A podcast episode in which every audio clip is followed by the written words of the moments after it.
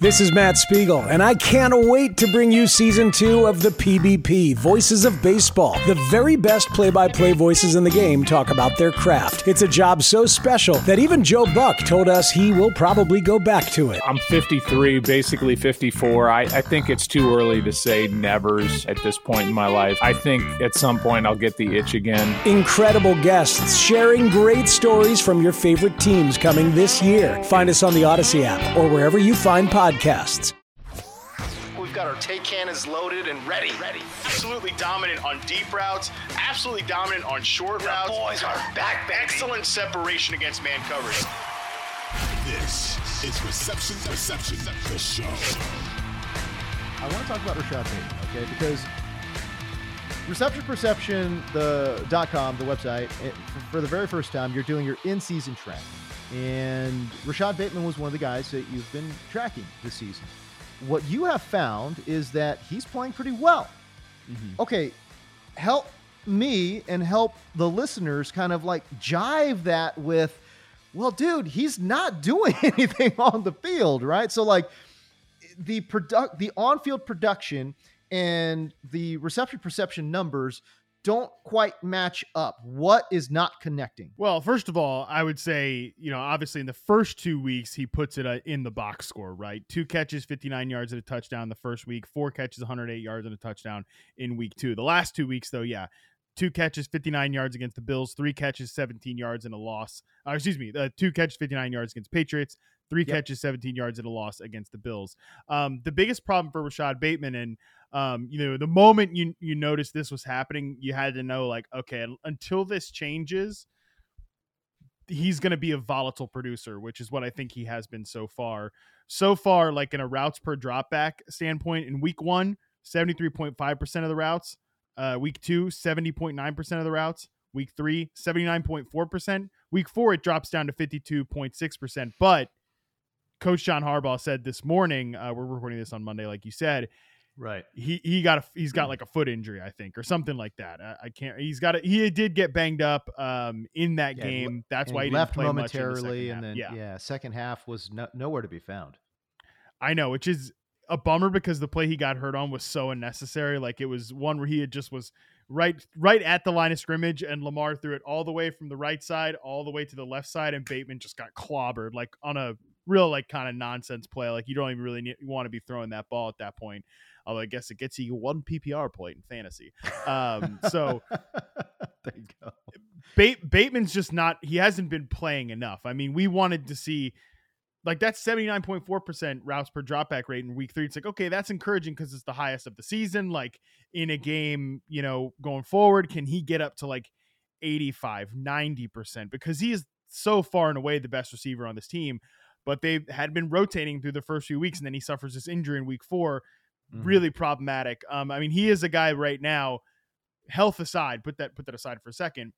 He's a guy that it, it, you know he can give you like a like a four catch, 108 yards and a touchdown week, like he did in week two, or he can give you that two catches for 59 yards that he had against the Patriots. Like just that road was going to be rocky until we saw the playing time level out. Um, so you know, in a game against the Bills secondary that obviously they're not going to give you anything deep, right? That we've seen right. that throughout the course of the the football season so far that they're going to really limit those big plays. They're going to they even with guys banged up in the secondary, you know, they don't have their top cornerback Tre'Davious White. They've been playing a bunch of rookies at corner. They're like veteran star safeties are are hurt for for the time being and and mm-hmm. one I mm-hmm. think is out for the entire season. So even despite that, one thing Sean McDermott secondaries have always done is they communicate really well in zone coverage. I mean, I remember when he was defensive coordinator of the Panthers, they would cycle in like dusty veteran after dusty veteran at, at like one starting cornerback spot and a total unknown young guy at the other, and they'd always have really good pass defenses because Sean McDermott gets those guys to communicate in zone coverage really well. So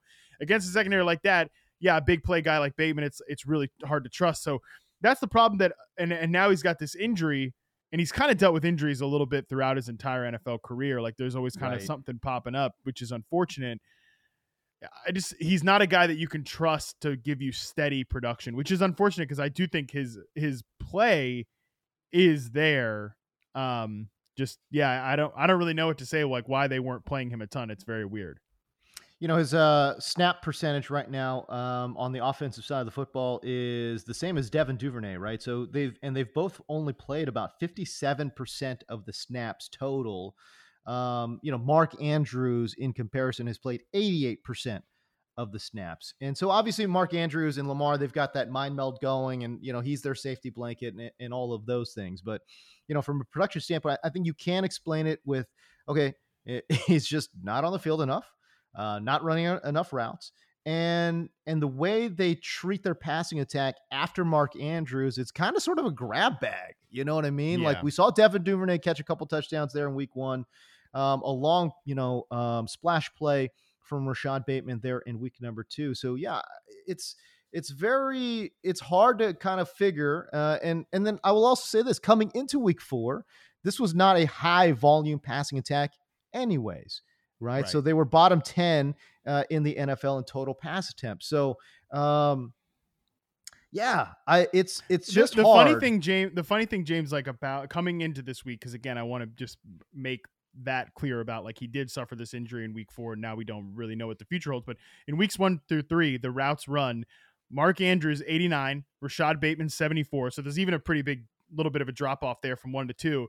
Yep. But then to three, it goes all the way. Devin Duvernay at 57, Demarcus Robinson at 44, you know, Isaiah Likely 42, uh, Patrick Ricard, the fullback at 31. So it's like really the only two guys actually running routes on a routine basis. It's Bateman and it's Andrews until this past week with the injury. So, right. um, a- and, yeah, I mean, other than like the route participation data for Bateman, everything, you know, everything else is is kind of sort of there. I mean, the target share you'd like it to be higher, but the air yards 30 31 point or 30.1%.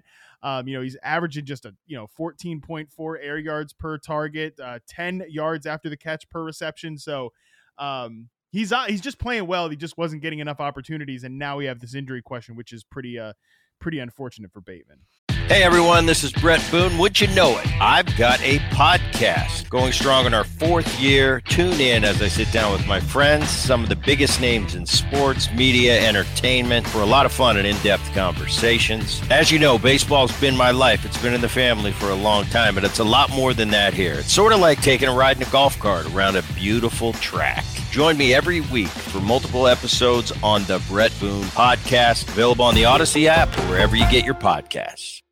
All right, let's flip to the other side of that same game. Okay, so the Ravens take on the Bills. Um, and for the Bills, I mean, I know that they go out there and they win this game, uh, but it was not the high flying, high scoring affair that Vegas and the fans were really expecting uh, because the Ravens' pass secondary has been absolutely torched by everyone. Yeah. And the Bills come in, and you're thinking Josh Allen, Stefon Diggs, these boys are going to cook, but they don't.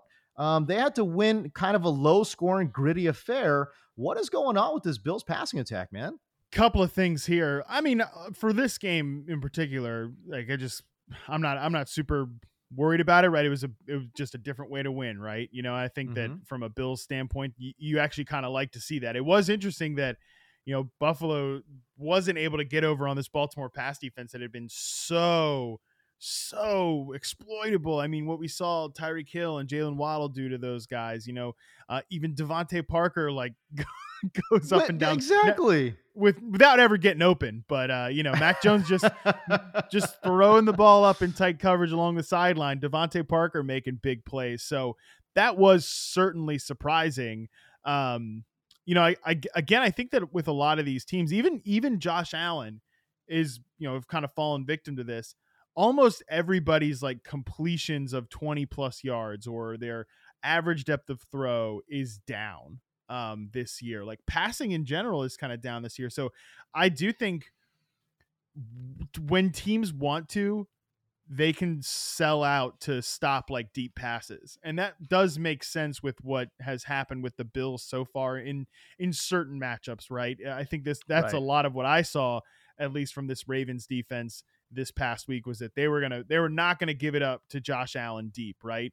Um, you know, that's why you saw some of the the splits that they did. I think right now what's really kind of problematic for Buffalo, and this is weird to say because everybody was so um, you know excited about this receiver group coming in. I, I think they're struggling a little bit to to get something going beyond Stefon Diggs. I mean, Devin Singletary has had a ton of production as a receiver the last two Yeah. weeks.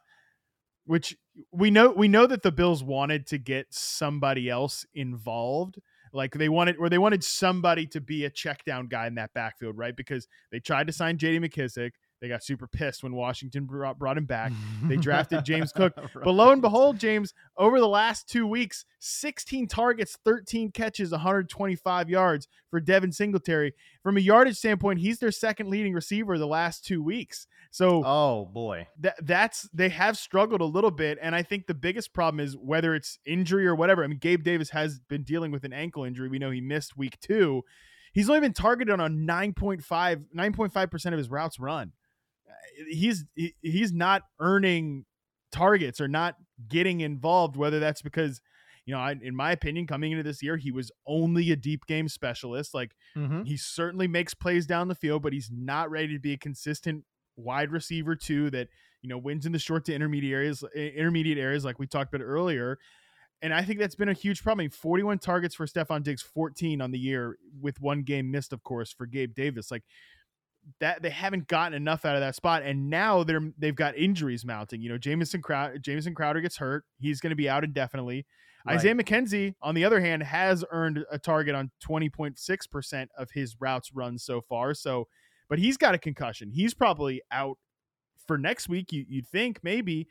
Um, I don't know. So that, that that's been the biggest problem for Buffalo is that they haven't really had another guy step up consistently in their wide receiver room. it's so interesting because Buffalo in back to back weeks had such juicy matchups on paper, um, and it just has not really translated.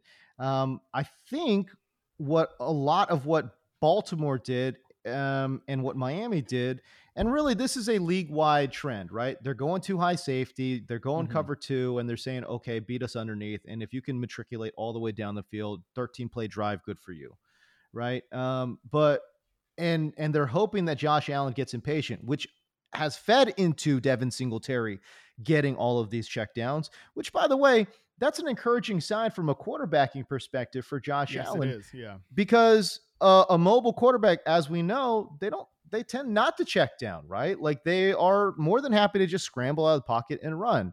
Um, but the checkdowns for Devin Singletary, I think, show a maturation and growth uh, from a quarterbacking position for Josh Allen. But again, I go back, I look at what Baltimore does, and either they're going they're they're going too high a lot, and they're either going to go press or they're going to go bracket coverage on Stefon Diggs, and they're they're daring somebody else in a Buffalo uniform make a play, make a damn play. Um, and I'm not sure that these guys are necessarily doing it. Gabe Davis, as you mentioned, still battling that ankle injury. When I look at these, when I look at these practice videos of Gabe Davis, he doesn't look right. Like he's out there Yeah. fighting, you know. But when you're out Mhm. there fighting, good for you. I'm glad you're on the field and you're you're you're you know you're trying to be a good teammate. Cool. But, but that being said, he's he's very limited right now, you know. So I don't know, man. Um, somebody's got to step up, and I'm surprised it's not Isaiah McKenzie, to be honest with you. Well, McKenzie had a pretty good game against Miami. Um, you know, he had six targets in this game against Baltimore, uh, but of course, he's only getting like four point. He's another. He's kind of a check down guy too, right? Four point uh, seven air yards per target against Baltimore. Right. That's sort of the guy that he is right now. Um, and again, yeah, you know, obviously we know he's he's injured. He's got a concussion. He might not. Yep. He might not play. Um, I do think McKenzie can step up a little bit when he's healthy. Um, but I'd also like what and one other point too about the, the Singletary thing. The way I heard it all off season, like consuming some Bills beat writers and stuff like that, is that this team by drafting James Cook um, wanted to and, and playing Isaiah McKenzie more as that pop gun slot receiver.